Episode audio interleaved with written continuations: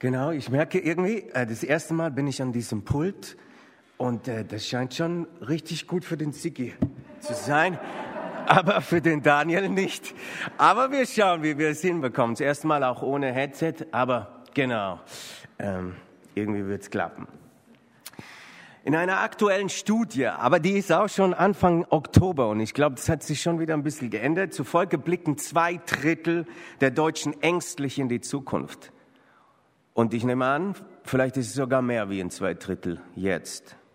Vertrauen in den Staat, in die Institutionen, das schwindet. Ängste vor einer gesellschaftlichen Spaltung, die wachsen.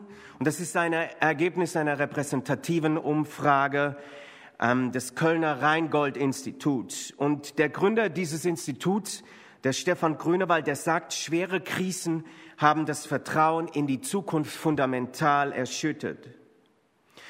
Die Studie nach berichtet von einer resignativen Grundhaltung, ähm, von Zukunftsproblemen und einer Ideenlosigkeit, ähm, diese Herausforderung zu bewältigen. Eine Perspektivlosigkeit, eine resignative Grundhaltung herrscht unter uns Deutschen, Angst unter uns Deutschen. Ähm, ich, ja, ich rede öfters mit Menschen, die zutiefst ängstlich sind. Und ähm, ich nehme das auch ernst und ich respektiere das. Und trotzdem fällt mir das manchmal auch schwer, damit gut umzugehen. Wenn wir zum Beispiel jetzt die Welt in Summe anschauen und global anschauen, wenn wir die Dinge in zwischen Polen und Belarus anschauen, dann würde ich jetzt mal behaupten, dann ist das, was wir erleben, schon auch eher kleiner. Es ist so, dass, ähm, dass die Angst zu allen Zeiten ähm, die Menschen konfrontiert hat. Und auch Martin Luther, dieser ein besonderer Mann, spezieller Mann, der vor 504 Jahren durch den die Reformation in Gang gekommen ist. Ich möchte euch mit hineinnehmen in einen Briefwechsel, den er gehabt hat mit seinem Vater. Und ähm, da ist es so, er berichtet davon am Anfang dieses Briefes, dass er eine, äh, eine Studentenparty gemacht hat. Und ähm, er sagt, und wenn meine Schrift ein wenig krackelig aussieht, dann liegt es vermutlich am Wein, am roten Wein, der immer wieder in unseren Bechern gefunkelt hat. Oder aber es liegt an meiner Angst. So beginnt er diesen Briefwechsel mit seinem Vater Hans Luder, Hans Luder aus Mansfeld. Und er schreibt, ja, du hast dir eigentlich alles richtig gut auch für mich ausgedacht. Ähm, du hast äh, gedacht, okay, ich werde jetzt äh, Jura studieren und dann wir, werde ich in diese, in das Unternehmen, das du gegründet hast, einsteigen. Also sein Vater war, kam aus eher ärmlichen Verhältnissen und er hat es dann weit gebracht, im Bergbau da voranzukommen. Und eigentlich war die Idee des äh, Hans Luders, dass der Martin da ähm, da hat er gut investiert, auch in seine Bildung, dass er nach dem Jurastudium dann da auch einsteigt und mit am Start ist. Aber es gibt eine Situation, er, er, er berichtet davon, wie er, er war da zu Hause und, und kehrt zurück zum Studium. Und währenddessen, auf dem langen Rückweg von meinem Besuch bei euch, zog ein schreckliches Ungewitter auf. Ich sage dir, so etwas Gewaltiges habe ich noch nie erlebt. Ein verheerendes Gewitter, ein Orkan, ein Sturm sondergleichen.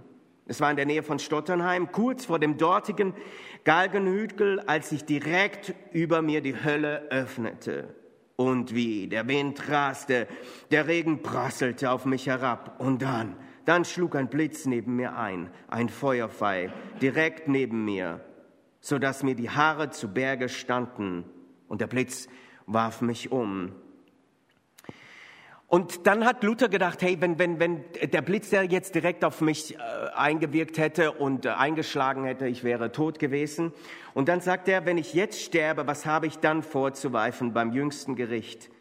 Mit meinen 21 Jahren, darf ich dann überhaupt auf einen Platz im Himmel hoffen? Oder warten die finsteren Abgründe des Teufels auf mich? Also eine, ihr merkt, eine abgrund, abgrundtiefe Angst vor, vor der Hölle, vor dem Sterben, vor dem Bösen. Und dann schreibt er, und dann, als dieses passiert ist, ad hoc, ähm, schrie er, Hilf du, heilige Anna, ich will ein Mönch werden. Es war ein Stoßgebet, ein Reflex, ein instinktiver Bittruf an unsere Heilige, Vater, die Heilige der Bergmänner. Und mitten in diesem Elend überkam mich ein warmes Glücksgefühl, denn ich wusste, jetzt wird alles anders. Entweder riss mich der nächste Blitz direkt hinab ins Totenreich und dann wäre ich meinem irdischen e-, Elend vorüber, oder aber ich würde, wie eben geschworen, ein Mönch werden.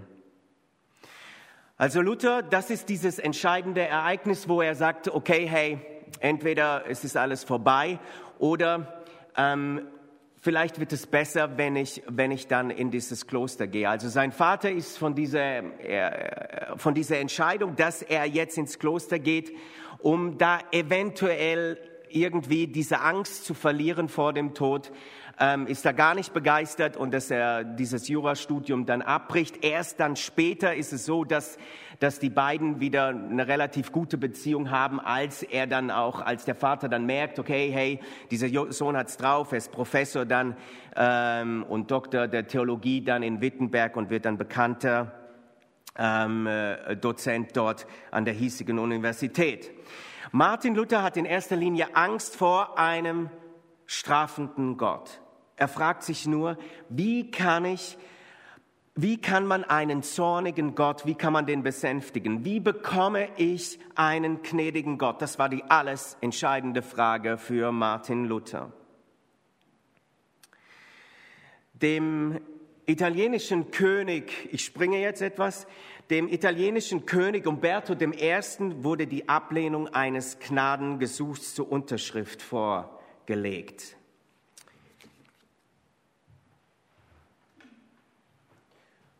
Und folgendes ähm, Gnadengesuch, das er ablehnen will, das schreibe ich jetzt hier an den Flipchart.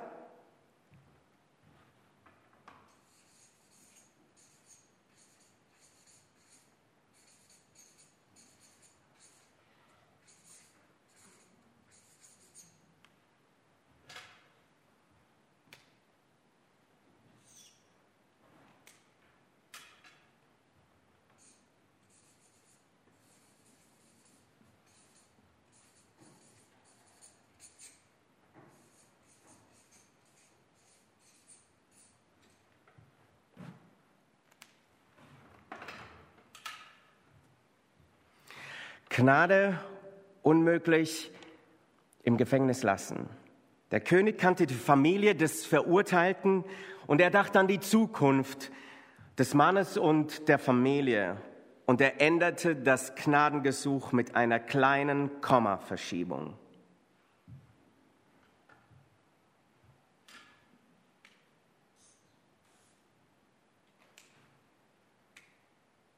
Gnade, unmöglich im Gefängnis lassen.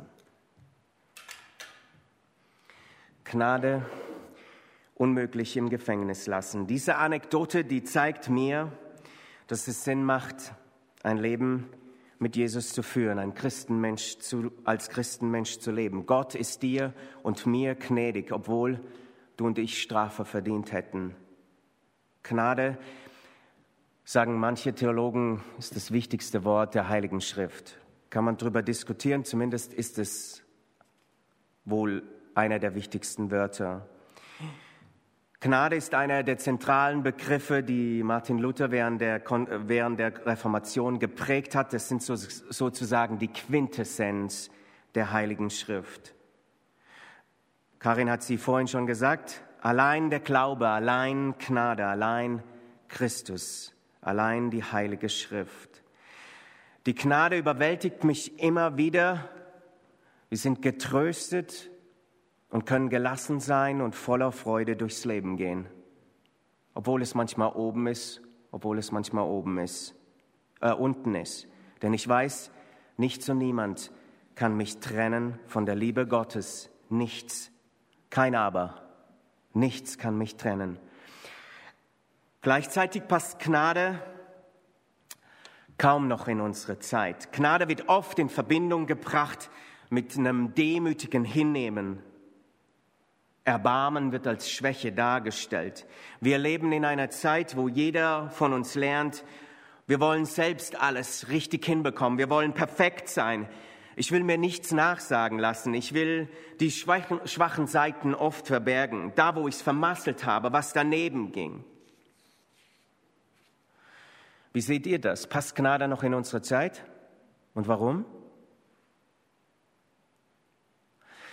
Wenn Gnade auch wie ein altes und wenig aktuelles Wort klingt und du vielleicht denkst, dass du Gnade in deinem Leben nicht brauchst, weil du selbst dein Mann und deine Frau stehst, dann ehrt dich das vielleicht gesellschaftlich im ersten Moment. Aber in Wirklichkeit belügen wir uns, du und ich, wir belügen uns selbst. Jeder, jeder braucht Gnade. Du und ich, wir scheitern immer wieder an uns selbst. Wir scheitern an unseren Mitmenschen. Wir scheitern an dem lebendigen Gott. Niemand von uns ist perfekt. Und wenn ich ehrlich auf mein Leben schaue, dann sehe ich immer wieder da, wo ich versage, da, wo ich es nicht im Griff habe, da, wo ich es vermassle und immer wieder meine Mitmenschen verletze. Und dummerweise sind es auch noch die, die mir am nächsten sind und die ich am ärgsten liebe. Natürlich, es, es passiert auch, dass ich gleichzeitig auch andere Menschen an mir schuldig werden. Gnade bedeutet, dass die Schuld uns nicht mehr quälen darf, dass meine Schuld, dass deine Schuld mir uns vergeben ist und wir frei sind und neu anfangen dürfen. Und das ist Evangelium, das ist gute Nachricht. Und die ist so ganz anders wie in vielen anderen Religionen dieser Welt. In allen Religionen gilt, es sich anzustrengen, um irgendjemandem oder Gott zu gefallen, wie man auch oder den Götzen zu gefallen. Und das heißt, du wirst erst Gott gerecht, indem du dies und das, diese Regeln befolgst. Und diese Regeln sind sehr unterschiedlich. Und hinter diesen Regeln steht immer der Glaube, ich muss alles richtig tun, damit ich Gott gerecht werde, damit er mich irgendwie oder vielleicht annimmt. Ist gar nicht sicher. Im jüdischen Glauben sind es oft die, sind es die 630 G, und Verbote, um Gottes Liebe verdienen zu können. Im Islam sind es die fünf Säulen des Islams, Islams um eventuell Allah gerecht zu werden.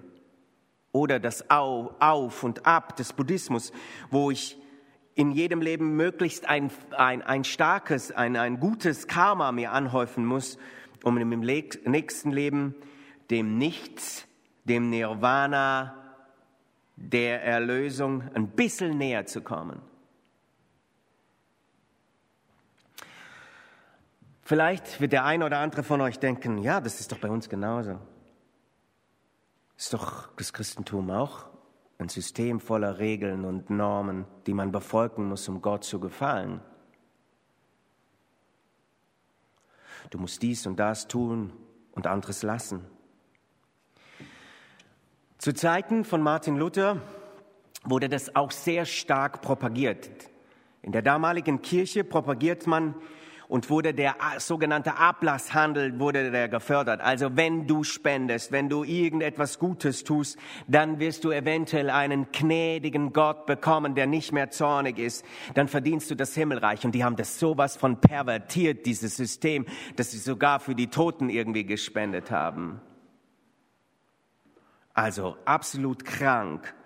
Und Luther prangert zu Recht dieses System an. Der Mensch kann nicht allein durch gute Taten und schon gar nicht durch den Ablasshandel einen gnädigen Gott bekommen und Frieden mit Gott bekommen. Nein, Frieden mit Gott, das ist ein Geschenk, ein Geschenk. Gnade.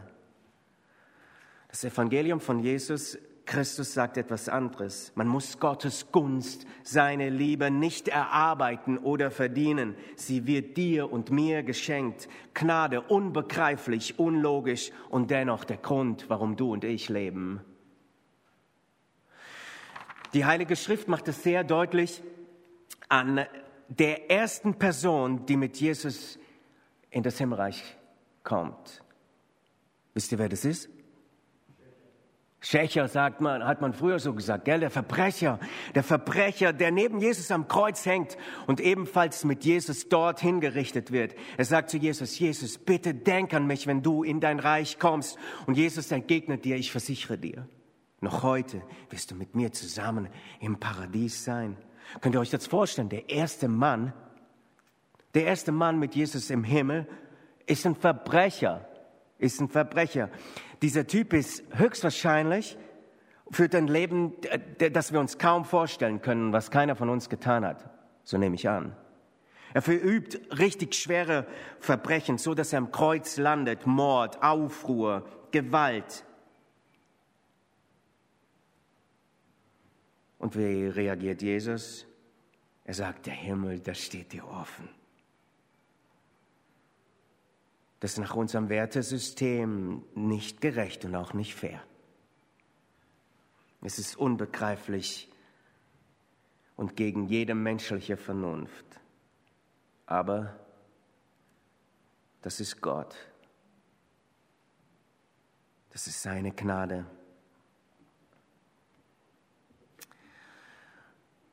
Es ist schwer zu verstehen und oft noch viel schwerer, das anzunehmen denn es widerspricht unserer menschlichen Natur. Leichter fällt es uns, wenn wir etwas tun können, wenn wir uns etwas verdienen können nach dem Motto ähm, einer Waage, auf der einen Seite die guten Taten und auf der anderen Seite die schlechten Taten. Vermassle ich es dreimal, muss ich viermal irgendetwas Gutes tun, um da wieder eine Balance zu haben, der Waage. Beim Verbrecher war es so, dass da eigentlich nur was auf dieser schlechten Seite war. Und er hatte überhaupt gar nicht keine Möglichkeit, das irgendwo in einer Balance zu bringen. Und dennoch spricht ihn Jesus frei. Der Himmel steht dir offen. Er vertraut Jesus, er vertraut ihm. Jesus öffnet den Himmel. Und das für jeden, unabhängig von unseren Verdiensten, von unserem Erfolg, alles, was uns diese Welt suggeriert, was gut sei auch unabhängig davon, ob wir Misserfolg haben. Und warum? Allein die Gnade Gottes macht das möglich. Das klingt einfach, oder? Verkündige ich nicht gerade so eine billige Gnade, so hat es der Dietrich Bonhoeffer, der bekannte Theologe, hat es gesagt und davor auch gewarnt. Und manche Menschen verstehen ja darunter, ich kann tun und lassen, was ich will. Der liebe Gott, der liebt mich trotzdem. Ich kann sowieso nie aus Gottes Gnade fallen. Ja, das stimmt. Gnade ohne einen Preis, ohne Kosten. Gnade, die einfach alles beim Alten belässt. Ist es so? Ein klares Nein Gott kostet es alles. Es kostet ihn den höchsten Preis, das Leben seines Sohnes, Jesus. Jesus stirbt für dich und mich. Er gibt alles. Er gibt alles, damit wir leben können. Wir müssen das, was wir vermasselt haben, wir müssen die Sünde im Fachjargon ernst nehmen. Wir sind und bleiben unser Leben lang misstrauisch, oft undankbar. Erst oben im Gebet haben wir darüber gesprochen, gemeinsam, wie oft wir ja nicht so vertrauen, wie, wie Jesus das manchmal will, wie, wie Jesus es will. Und ich sehe es immer bei, mir, immer bei mir. Und oft entdecke ich bei mir auch in den besten Momenten meines Daseins, dass ich nicht völlig selbstlos handle. Wie geht's dir damit? Die Liebe Gottes wird nirgends so deutlich, wo offensichtlich wird, dass wir und in welchem Ausmaß wir Sünder sind. Vielleicht hat sich der ein oder andere schon mal da ertappt, Gnade habe ich doch gar nicht so nötig. Im Großen und Ganzen ist es ganz okay bei mir. Ähm, ich bin zwar kein, äh, keine Mutter Teresa, aber eben auch kein Schwerverbrecher. Also so oberes Mittelfeld bin ich. Wenn, wenn alles so rechtschaffen wären wie ich, dann wäre das alles okay auf dieser Welt.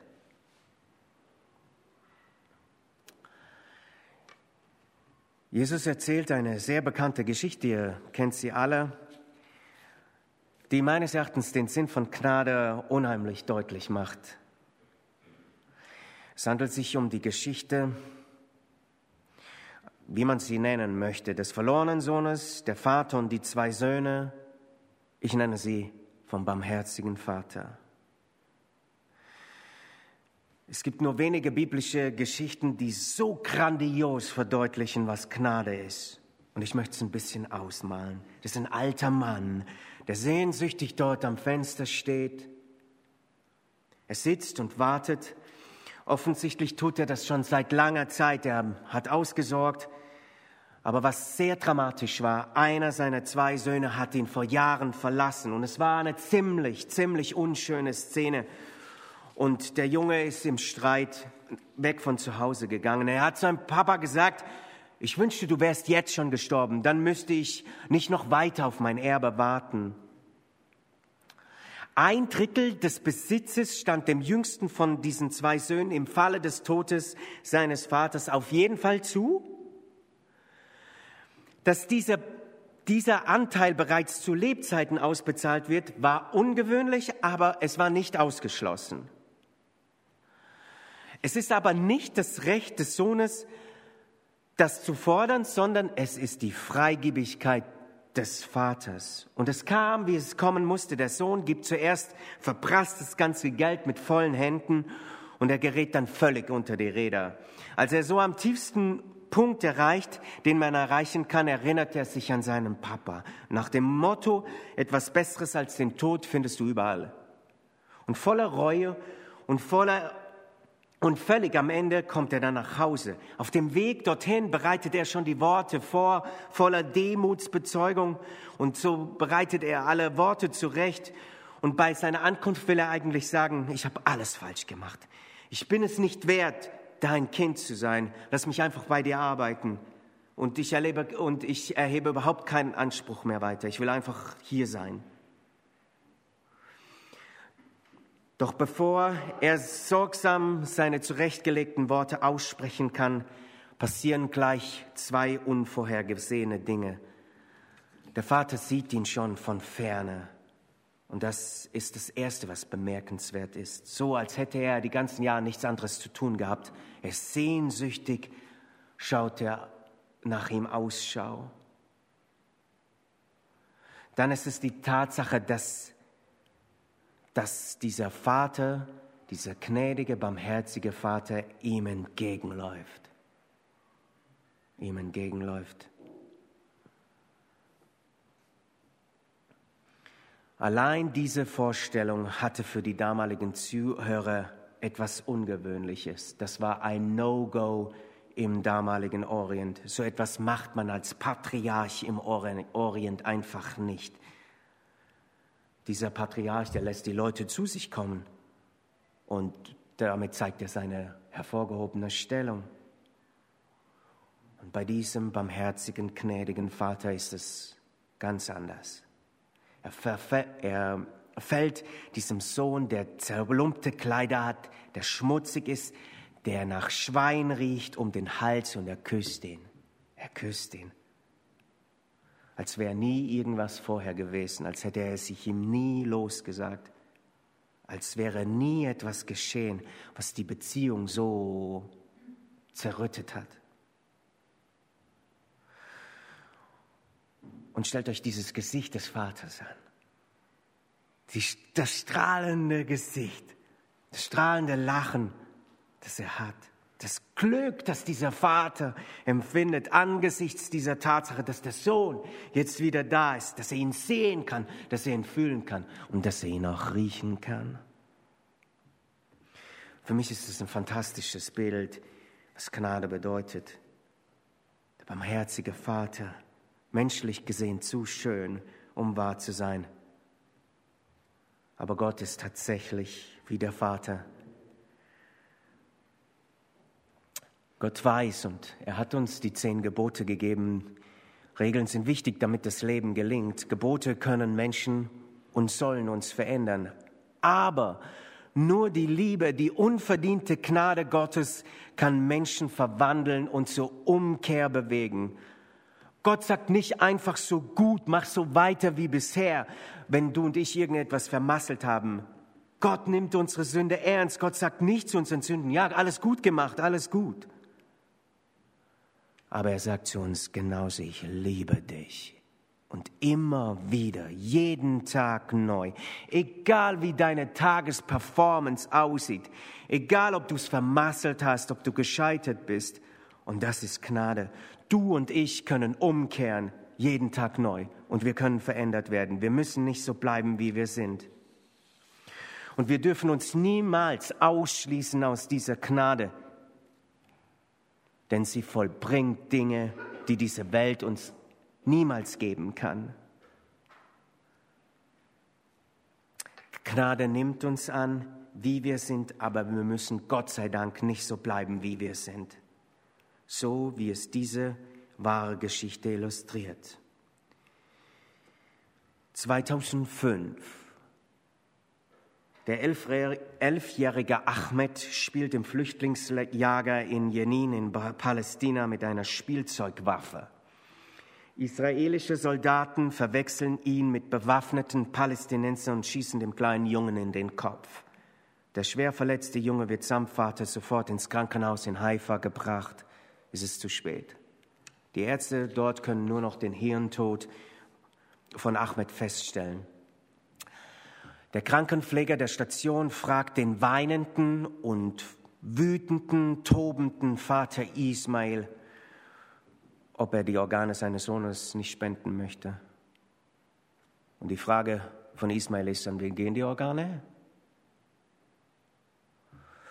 Der kranken, jüdische Krankenpfleger schaut betroffen zu Boden und flüstert leise an israelische Kinder. Und ihr müsst wissen, der Vater war dort auch in dieser Widerstandsbewegung, also bewaffneten Widerstandsbewegung der Intifada mit integriert in diesen besetzten Gebieten in Israels, da hat er mitgekämpft. Und dieser Vater, der ringt mit sich. Und die Frage, die Frage, die er sich stellt, der Tod seines Sohnes soll das Leben auf Seiten der Besatzer ermöglichen. Er ringt mit sich. Und was passiert?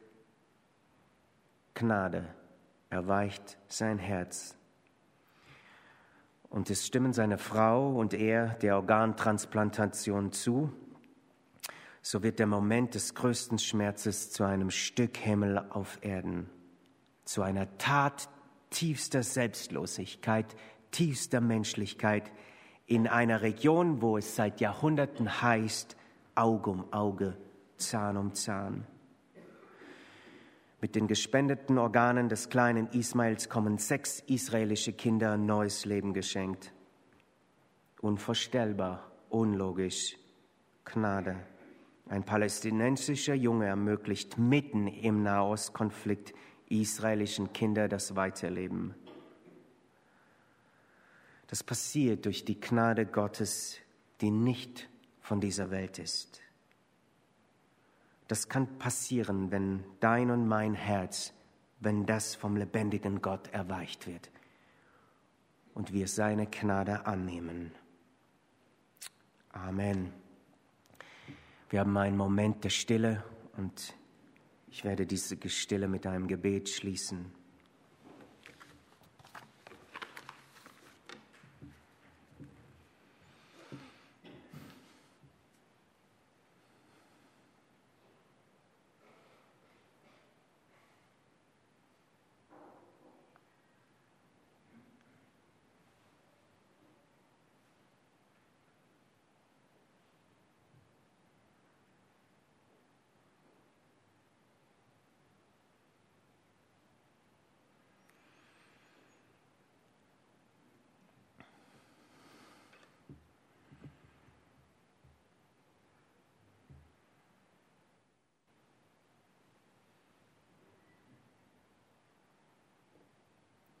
Himmlischer Vater, gnädiger, barmherziger, aber lieber Vater, ähm, wir haben es nicht verdient und trotzdem stehen wir allein durch Gnade hier. Du hast uns erlöst und der Weg ist frei zu dir.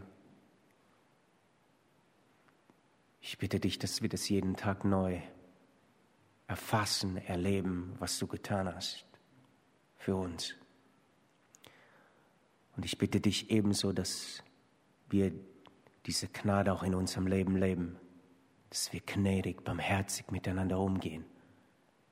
Wir können das nicht aus uns heraus, das kannst nur du tun. Ich bitte dich, dass du uns veränderst. Das bitten wir dich, Jesus, in deinem Namen. Amen.